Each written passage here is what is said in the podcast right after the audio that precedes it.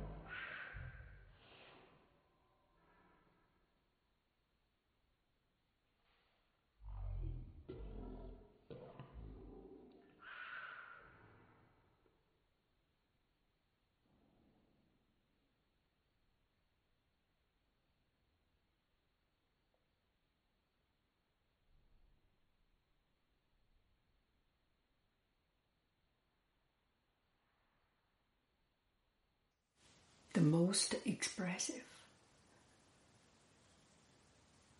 Stretching, spreading. Here is the question for you. Would you do that?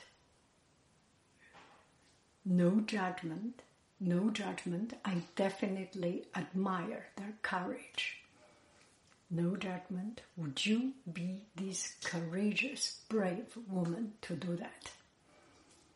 Would you be, or would you be a coward like me not to do it in public, in the middle of the road, in the middle of the sidewalk?